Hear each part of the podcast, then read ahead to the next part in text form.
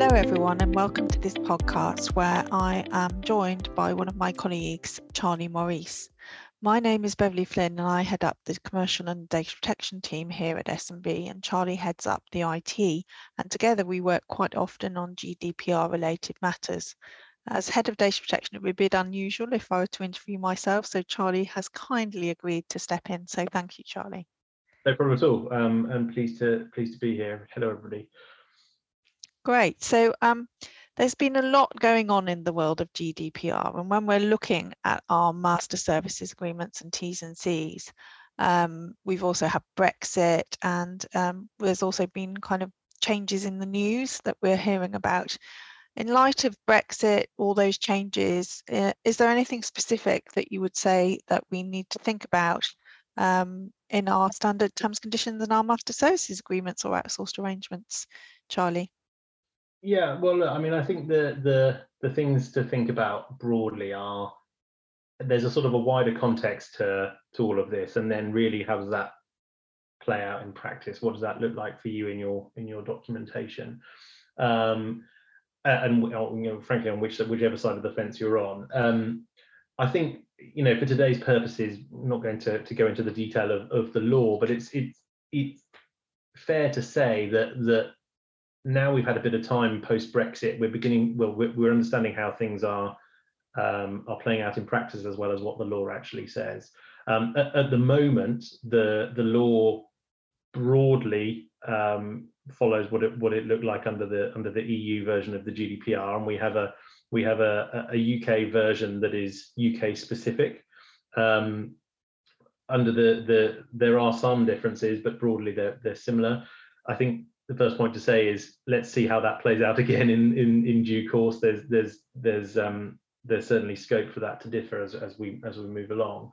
Um, but where, what that actually means in practice um, is that I think the first point to, mo- to note is that whilst the law broadly remains very similar, some of the references in fact are, are different entirely. And so the first point to say is, is have you looked at your your your contracts, your terms and conditions, your master services agreements, whatever they may be, with a critical eye in the view of uh, data protection changes uh, post Brexit? And you know, does it, for example, do those documents, for example, refer to EU laws when in reality we should be referring now to, to UK laws?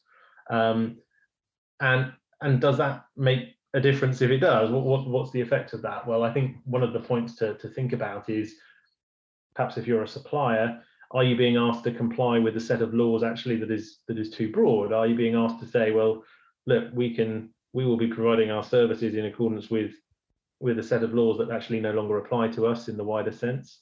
Um, maybe that's the case, um, or maybe it isn't. But I think it's just looking at that with a critical eye to say, is what is in the document appropriate now, given the scope of what we're supplying and um, and the scope of the law in the in the UK. So, Charlie, uh, I think what you're saying is the devil is in the detail, as is often the case, and you need to decide whether you're going to comply with EU GDPR, UK GDPR, or EU and UK GDPR, and you need to make sure the definitions are correct because if you'd only referred to EU GDPR in the past, um, that may be too wide or it may be too narrow. Exactly, that's exactly right, and and it will differ depending on whether you're a customer or a supplier or whatever your role is in the in the data in the data matrix essentially. Understood. Um, I'm starting to see um, references to representatives kicking in. Is that mm. something that we need to be aware of? Yeah, it is. Uh, it, it's and it and it goes both ways. If you are a UK business and you're and you're doing business in in the EU, um, you may need to have a, a, representative within the European Union. Um, and likewise, if you are a, an EU business doing doing um, doing business and processing data in the UK, then you may need to have a, a, UK representative. And essentially, what the representative is doing is acting as a point of contact for you as a as a controller um, in, within the within the jurisdiction in which that is relevant. Um, and some of that is a is a sort of a um, an administrative role, um, and some of that is a sort of a, a, a i.e. you know fielding fielding post etc. And some of that is is essentially taking you know being clear being clear with the regulators that that there is a um, that there is a presence that can be appropriately contacted in for example in the event of an issue um, or a data breach for example um, it, it, there's a fairly well-trodden path to appointing representatives but i think the first point obviously is, is do you actually need one um, and um, and there are various elements to to that um, including you know, frankly, where you are processing data, processing personal data, and the types of data that's being processed. That that makes complete sense to me. But then again, I'm a data protection lawyer, so. and and um, the the final probably change that we we should touch on is the transfers aboard. I yeah. mean, any thoughts on that? And then I'll ask you the kind of you're acting for the supplier, if you're acting for the customer, what would you look at? But let's just maybe touch on that third change first, if that's okay. Yeah, absolutely. I think you know previously under the old uh, uh pre-Brexit, um, we were obviously part of the the European Economic Area. Um, there were there were well-established provisions that were current that were were in the process of, of, of being amended, but there were well-established provisions that allowed for transfers of data in certain circumstances outside of the EEA. Um, that continues, but obviously the UK is no longer part of that, and so we are now in the in the territory of having essentially two sets of rules as to how data can flow cross borders, you know, in and around the UK and in and around the, the European Economic Area. Um, I think the thing to think about is is where is the controller located and and what are they then doing? So, for example, if a UK business is is wanting to send data outside of the UK, then it will need to ensure that it has uh, appropriate safeguards, as, as the phrase goes, um, in place to allow that transfer. Um, and likewise, vice versa for the for the EEA, but they may not be exactly the same. And we've well, they're not exactly the same anymore. That we've we've seen recently um, new rules for the UK being brought out um, that you would then need to use in order to do that. Uh, and likewise, there are separate sets of rules for, for EEA.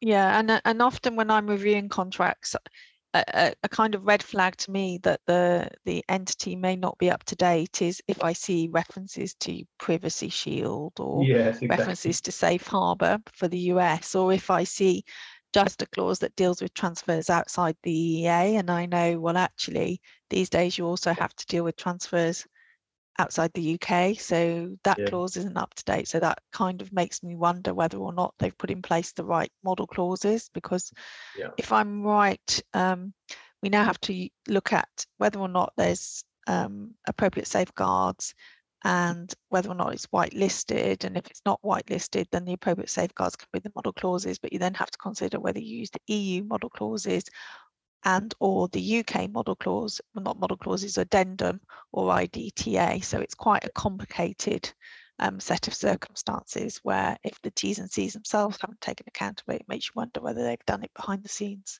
Would that be a fair?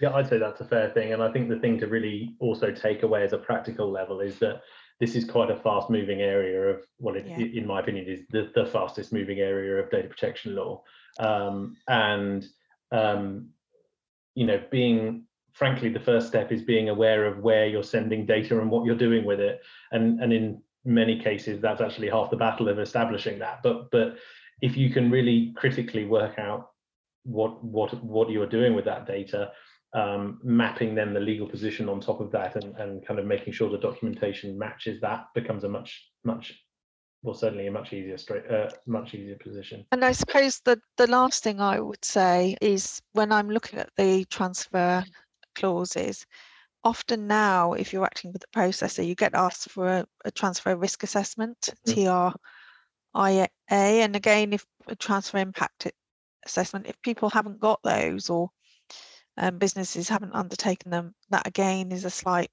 why not? Because everyone is now starting yeah. to undertake those. So I suppose that's probably another little thing to be prepared for.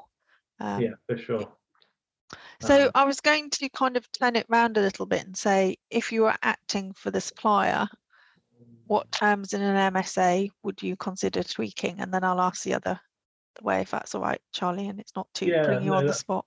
No, that's fine. I think it's a good it's a good good way of looking at it. I think from a supplier's perspective, and I think this has always been the case, but I think even more so now, um, the onus is on you as a supplier if you can to try and make sure that your contractual documentation is as narrowly construed as as it can be um, and and i don't mean by that uh, you know to to make it you know not do the right job what i mean is really to be to be clear that what you are committing to from a data protection standpoint uh, matches the the service offering that or service or goods offering you're you are supplying um, and that you are not being asked to to comply with with something that that that is too broad and that you may not actually have been able to to do. Um, so we've talked about I won't labour the point on this. We talked about you know making amendments to to the way wording is is set out, the definitions, all that stuff. That, that that's absolutely the case. I think then from an international transfer perspective, it's working out whether uh, you are receiving data from from outside the jurisdiction in which you're you're based in, and whether you're then subsequently sending it further to, to sub processors and making sure that that that chain of of transfer is is appropriately documented. Um, we've talked about you know the safeguards, model clauses, etc., that might be used in that circumstance. Um, there are lots of different ways in which that can be be manifested, but again, as a supplier, you want to make sure that that is as clear as it can be and is and and frankly is as permissive as you can allow it to enable you to carry out your business. Um, I agree. I mean, often what you do when acting for the supplier is make that clause as permissive as possible, yeah. But then prepare yourself behind the scenes because you've got a savvy purchaser who's going to ask all those questions about the model clauses and transfer impact yeah. assessment. Yeah, so I, I mean, a really classic example is a supplier that is then subcontracting or outsourcing some of its offering um, to to another jurisdiction. Um, you, you might find that in any kind of sales context, that's that's pretty straightforward. So, oh, well, of course we're doing this. This is just how our business works. But from a data flow standpoint, that then needs to be adequately documented, um, and in a way, frankly, that enables you to to to do to carry out your business. And then turning it on its head, if you're acting mm. for a mm-hmm. customer, what protections would you now be looking for in your standard terms or your purchase MSAs or purchase yeah. terms?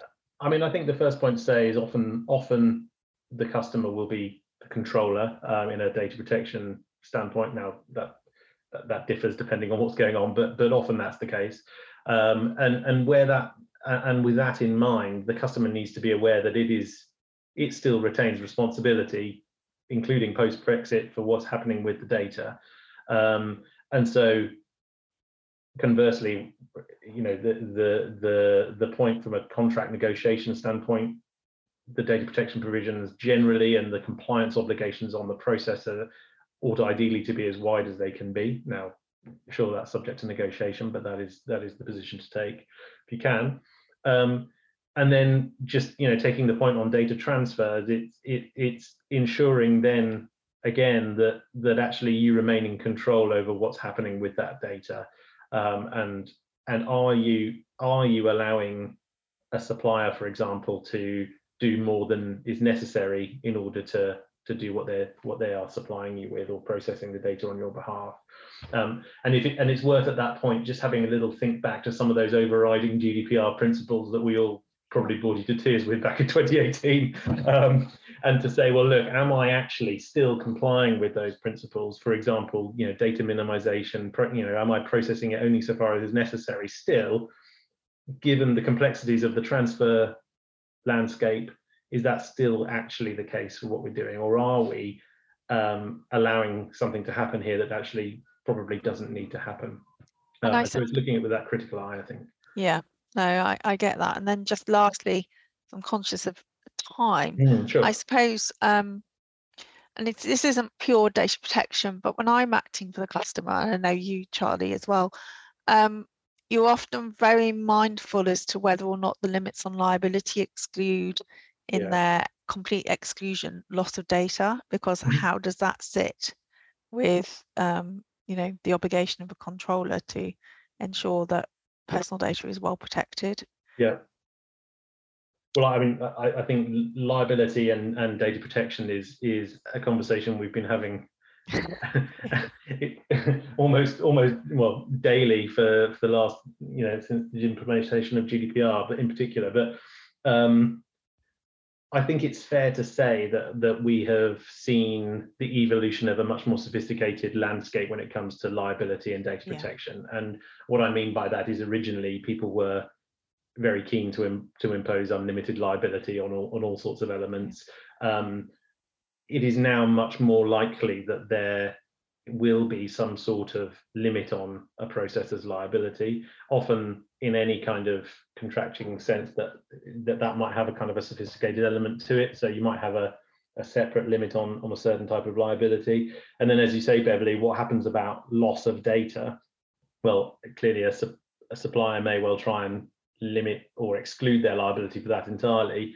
Um, again i think you know clearly the, the negotiation position will differ depending on which side of the fence is on but it but it is difficult i think as a supplier really to justify why one should take no reliability for in that kind of scenario um, when when it often is is a feature of the processing and so um, from a controller's perspective that is definitely the kind of argument to try and to try Yeah. and take is to say you know is this reasonable really when actually you are doing you are doing we are contracting you to do this. If you lose the if you lose the data entirely um you know that's that that may well constitute a data breach. Uh should you have no liability for that? Well the answer is patently no if you can avoid that. Yeah, and the customer, of course, risks the four percent of global turnover. Indeed yeah. Fine, which you know isn't just of its entity; it's of the whole Yeah. group. So, um, yeah, I think it's something to wo- spend a little bit of time on. indeed Well, thank you. That was the ma- a very quick canter through yeah uh, data protection uh, in the context of MSAs and terms and conditions. Um, thank you, Charlie. thank you beverley thanks everyone bye